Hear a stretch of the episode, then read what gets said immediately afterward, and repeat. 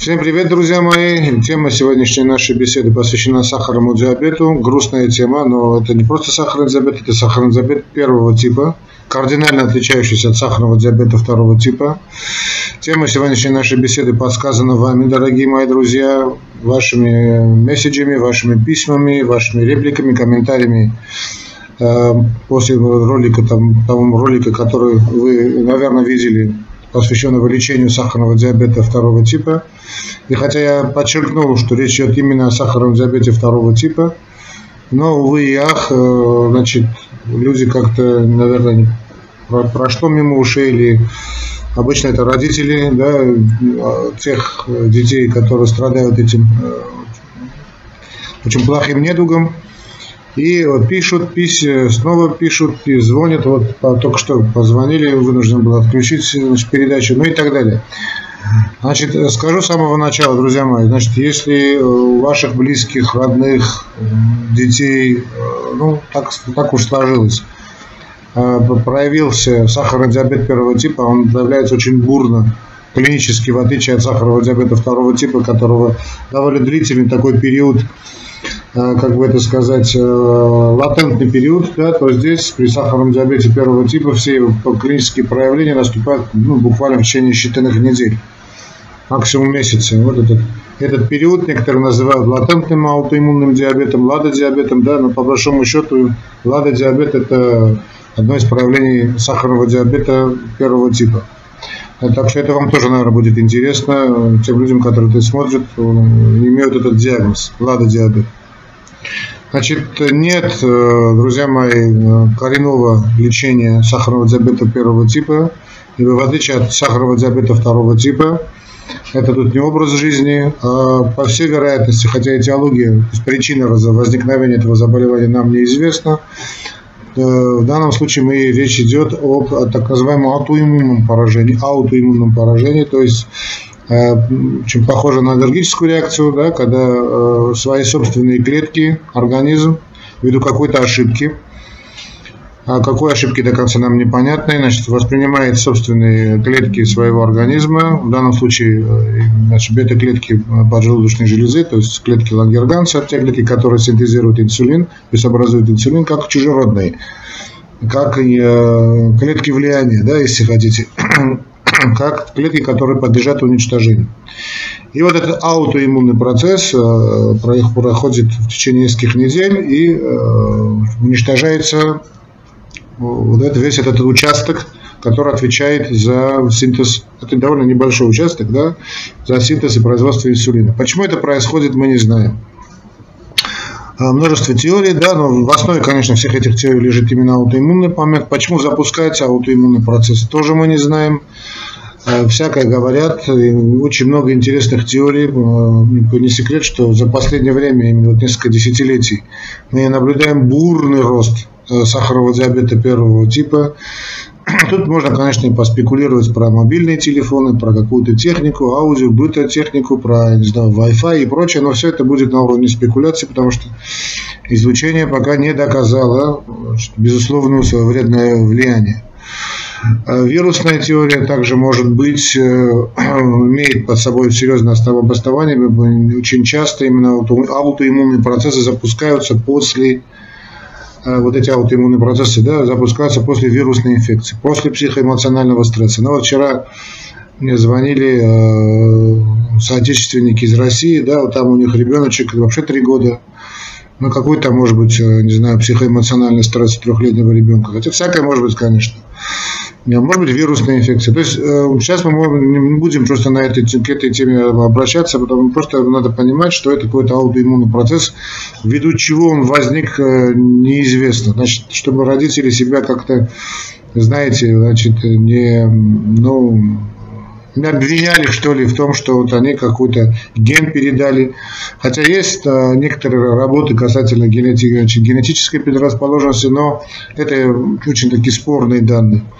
Родители здесь не виноваты никоим образом, потому что не, ну, даже если был бы там, не знаю, генный, генный какой-то набор, в чем здесь их вина, да, тут и не проблема, э, знаете, что-то не досмотрели, что-то перекормили, что-то не дали, это не в этом проблема. Э, понятно, что родители ищут какой-то э, выход из этой ситуации, близкие, знакомые, мечутся, и, э, увы и ах, вот этой ситуации, скажем честно, воспользовались и пользуются, и, наверное, будут пользоваться довольно долгое время. Люди не совсем чистые, ну, на руку, что ли, да, и предлагают, я тоже вот видел все эти объявления, и вам признаюсь, грустно очень сегодня будет наша беседа. Я вам признаюсь, что у нас тоже в семье э, есть очень-очень-очень близкий человек, который в десятилетнем возрасте вот переболел, в девятилетнем да, возрасте на, переболел значит, вот этим аутоиммункой какой-то, да, Сейчас всякое можно говорить, что это было. И вот сейчас, э, вот ну, 20, э, скоро 30, наверное, уже будет, да, вырос, вымахал и не в одном глазу. Значит, но, э, очень тяжело мы перенесли это дело. И, ну, отец был тогда мой покойный жив, мать были жива, Царствие Небесное. Да и вам, вашим родным и близким, Царствие Небесное, которые не с нами.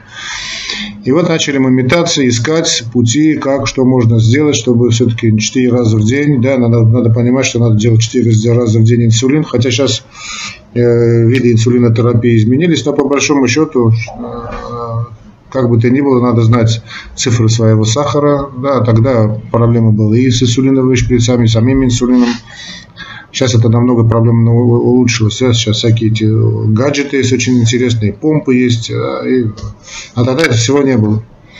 И я помню, вот эти были объявления, что на Кубе где-то там лечат, в Израиле где-то лечат, в Филиппин какой-то, в Филиппинах, по-моему, или там в Таиланде какой-то есть кудесник, который что-то лечит. Значит, друзья мои, это все, ну, даже не лохотрон, я не знаю, как это сказать нормальными человеческими словами, увы и ах, нет, нет лечения сахарного диабета такого, в отличие от сахарного диабета второго типа. То есть Понятно, что образ жизни тоже имеет большое значение, но не имеет решающего значения, как при сахарном диабете второго типа. А при образ жизни имеет решающее значение, как мы уже знаем, как мы уже поняли, при значит, сахарном диабете второго типа. Там, если человек ведет себя правильно, значит, обращается к специалистам, грамотно питается, грамотно ведет активный образ жизни, грамотно потребляет чистую питьевую воду, значит, все эти вопросы решаются э, ну, достаточно эффективно, очень эффективно, и, как вы знаете, очень много людей с сахарным диабетом второго типа, просто перейдя на грамотный, здоровый образ жизни, на всякий, на, навсегда отказываются и от препаратов, и уж, да, были случаи от инсулина даже. А в данном случае мы не можем этого сделать, потому что там нет просто бета-клеток поджелудочной железы. Либо э, аутоиммунный процесс протекает настолько бурно, вот это на разрушение собственных клеток поджелудочной железы, да, что а, а человек это не ощущает, потому что, ну, даже, может быть, вы можете потерять 50% э, клеток своих поджелудочной железы, как, кстати, кстати, бывает. Очень часто при диабете второго типа тоже бывает, да, в далеко запущенных случаях, но сам больной это на себе не ощущает. И первые признаки бывают уже тогда, при сахарного диабета первого типа, когда уже разрушены более 90, э, ну, как минимум, так скажем, 90% клеток поджелудочной железы. А процесс не останавливается, он продолжается вплоть до полного уничтожения своих клеток. Все это заканчивается очень-очень печально. Э, нету, представляете, у человека фактически нет участка поджелудочной железы. Вообще нет. Что бы вы сейчас ни делали, э, до, после, все это уже поздно, да? Там этих клеток нет, э, фактически это инвалидность, полная инвалидность. И э, проявляется первый признак кетоацидоза, то есть человек попадает в кетоацидотическое состояние, так и узнаю, настолько бурно это бывает реакция, но представляете, состояние родителей, когда их ребеночек, э, тем более такой совсем маленький, крошечный, полностью находится в полной отключке. Да? полная отключка, он лежит в таком состоянии, его приводят в больницу. Ну, первое, что делается, берутся анализы, и видно, высокие цифры сахара. И безошибочно практически ставится диагноз сахарного диабета первого типа. Все эти лады диабета, это, знаете, от лукавого, да, это латентный аутоиммунный диабет, это по большому счету диабет так называемого медового месяца. То есть это первый, э, первый месяц, два, у некоторых чуть дольше длится этот. Так и называется медовый период, да, медовый месяц. Почему? Потому что э, вроде бы, вроде бы начинается компенсироваться но это длится очень недолго, и э, потом все это кончается развернутой картиной сахарного диабета первого типа. Единственный выход, единственный выход из этого состояния – это значит, получать инсулинотерапию пожизненно. Я не знаю, как, до каких уровней дойдет медицина. Всякое сейчас говорится о том, что находит варианты, я тоже слежу, но я слежу за серьезной литературой. Да?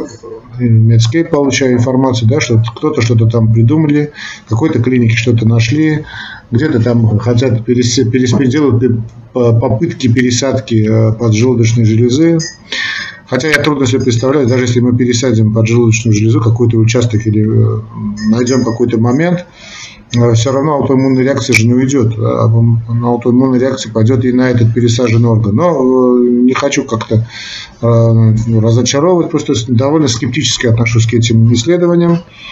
В отличие от тех исследований, которые меня интересуют, очень и удаются вот хорошие результаты, когда значит, часы, если вы специально такие часы, да, когда человек организм уже сам э, контролируется с помощью таких специальных, ну, устройств различные, если я просто привел пример часов, когда значит, человек знает, просто пикает значит, его часы или там какое-то другое устройство, какой-то другой гаджет и показывает четкие цифры сахара крови. И вот в отличие, в зависимости от этого и сама автоматика вводит инсулин ну, такой наборчик, помпочки, да, прикрепляются, и человек получает инсулин в необходимом количестве. То есть ошибиться здесь, потому что, представляете, вот этот момент, ну, э, многие не знают, что происходило 30 лет тому назад, а это было что-то страшное, ничего не было, да, и начинает родитель, мать или отец, или дедушка, бабушка начинают э, э, брать инсулин, тут надо, можно ошибиться, да, можно взять какие-то там очень маленькие доли, Э, берется, все это волнительно очень, ребенок плачет, потому что он сам не соображает, что происходит, да, вокруг такая истерика, э,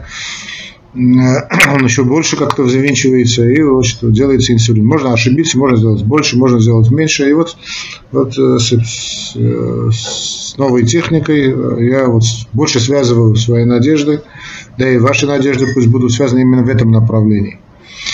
Кроме того, что значит, есть современные инсулины, потому что раньше были инсулины, были, получали от животных, от коров, свиней, да, как-то геном, а потом начали геномодифицированные, наконец-таки ГМО начали появляться. Человеческие инсулины, ген вот я просто хочу сказать тем людям, которые борются с ГМО, да, эти дурни, да, не дай бог вам, или чтобы ваш близкий человек значит, переболел бы вот, э, диабетом первого типа, вот благодаря геномодифицированным, геноинженерным путем начали получать человеческие инсулины. А вы представляете, что какие были, я очень много этих случаев случаи видел, когда вы получали от животных инсулин, и, представляете, выводите ребеночку инсулин, а у него еще аллергия и на этот инсулин, потому что он все-таки чужеродный белок.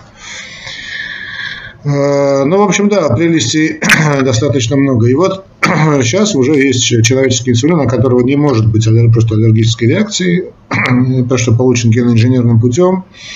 Дозировка подбирается сначала индивидуально, но в любом случае, значит, чтобы вы так не надеялись, что, скажем, сейчас маленькие дозы, тоже об этом надо сказать, а потом будут эти дозы, наверное, будут сохраняться. Нет, ну, э, инсулин требуется человеку приблизительно, приблизительно где-то там один, один кубик на килограмм веса. Скажем, если это 100 килограммовый уже мужик, да, там 100 единиц будет.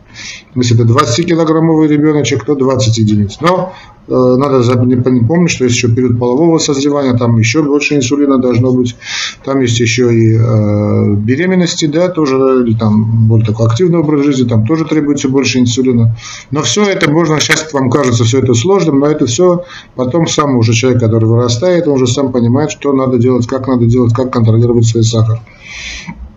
И, кстати, очень много спортсменов сейчас существует, вот, потому что вот такой подход есть в западных странах, что вот людей с сахарным диабетом первого типа направляют на спорт. Почему? Потому что известно, что мышечная система очень, очень э, поглощает сахар э, напрямую, без помощи инсулина. И очень много известных спортсменов, актеров, актрис есть, у которых есть сахарный диабет, скажем, тоже Шерон Стоун, у него сахарный диабет первого типа. Да? Много очень сейчас актеров есть, я не помню, кто из баскетболистов, не то Мэджик Джонсон, кто, кто был, тоже был сахарным диабетом первого типа. В этой много очень известных спортсменов, которым, э, ну, там тоже трудно контролировать сахар, но и инсулин, но все это делается. Поэтому я призываю вас, друзья мои, как-то быть более внимательным, не поддаваться на вот на такие э, рекламные ролики, что сахар и диабет первого типа можно излечить, увы и ах. Нельзя но держать под контролем без проблем. А то, что касается общих подходов, как питаться, как пить, как, ну, эти подходы, конечно, также работают и при сахарном диабете первого типа. Но э, основа основ – это инсулинотерапия, чтобы вы не ошибались. Друзья мои, я с вами, я понимаю ваше тяжелое психологическое состояние, но поверьте, вот все это контролируемо. Человек проживет нормальную жизнь.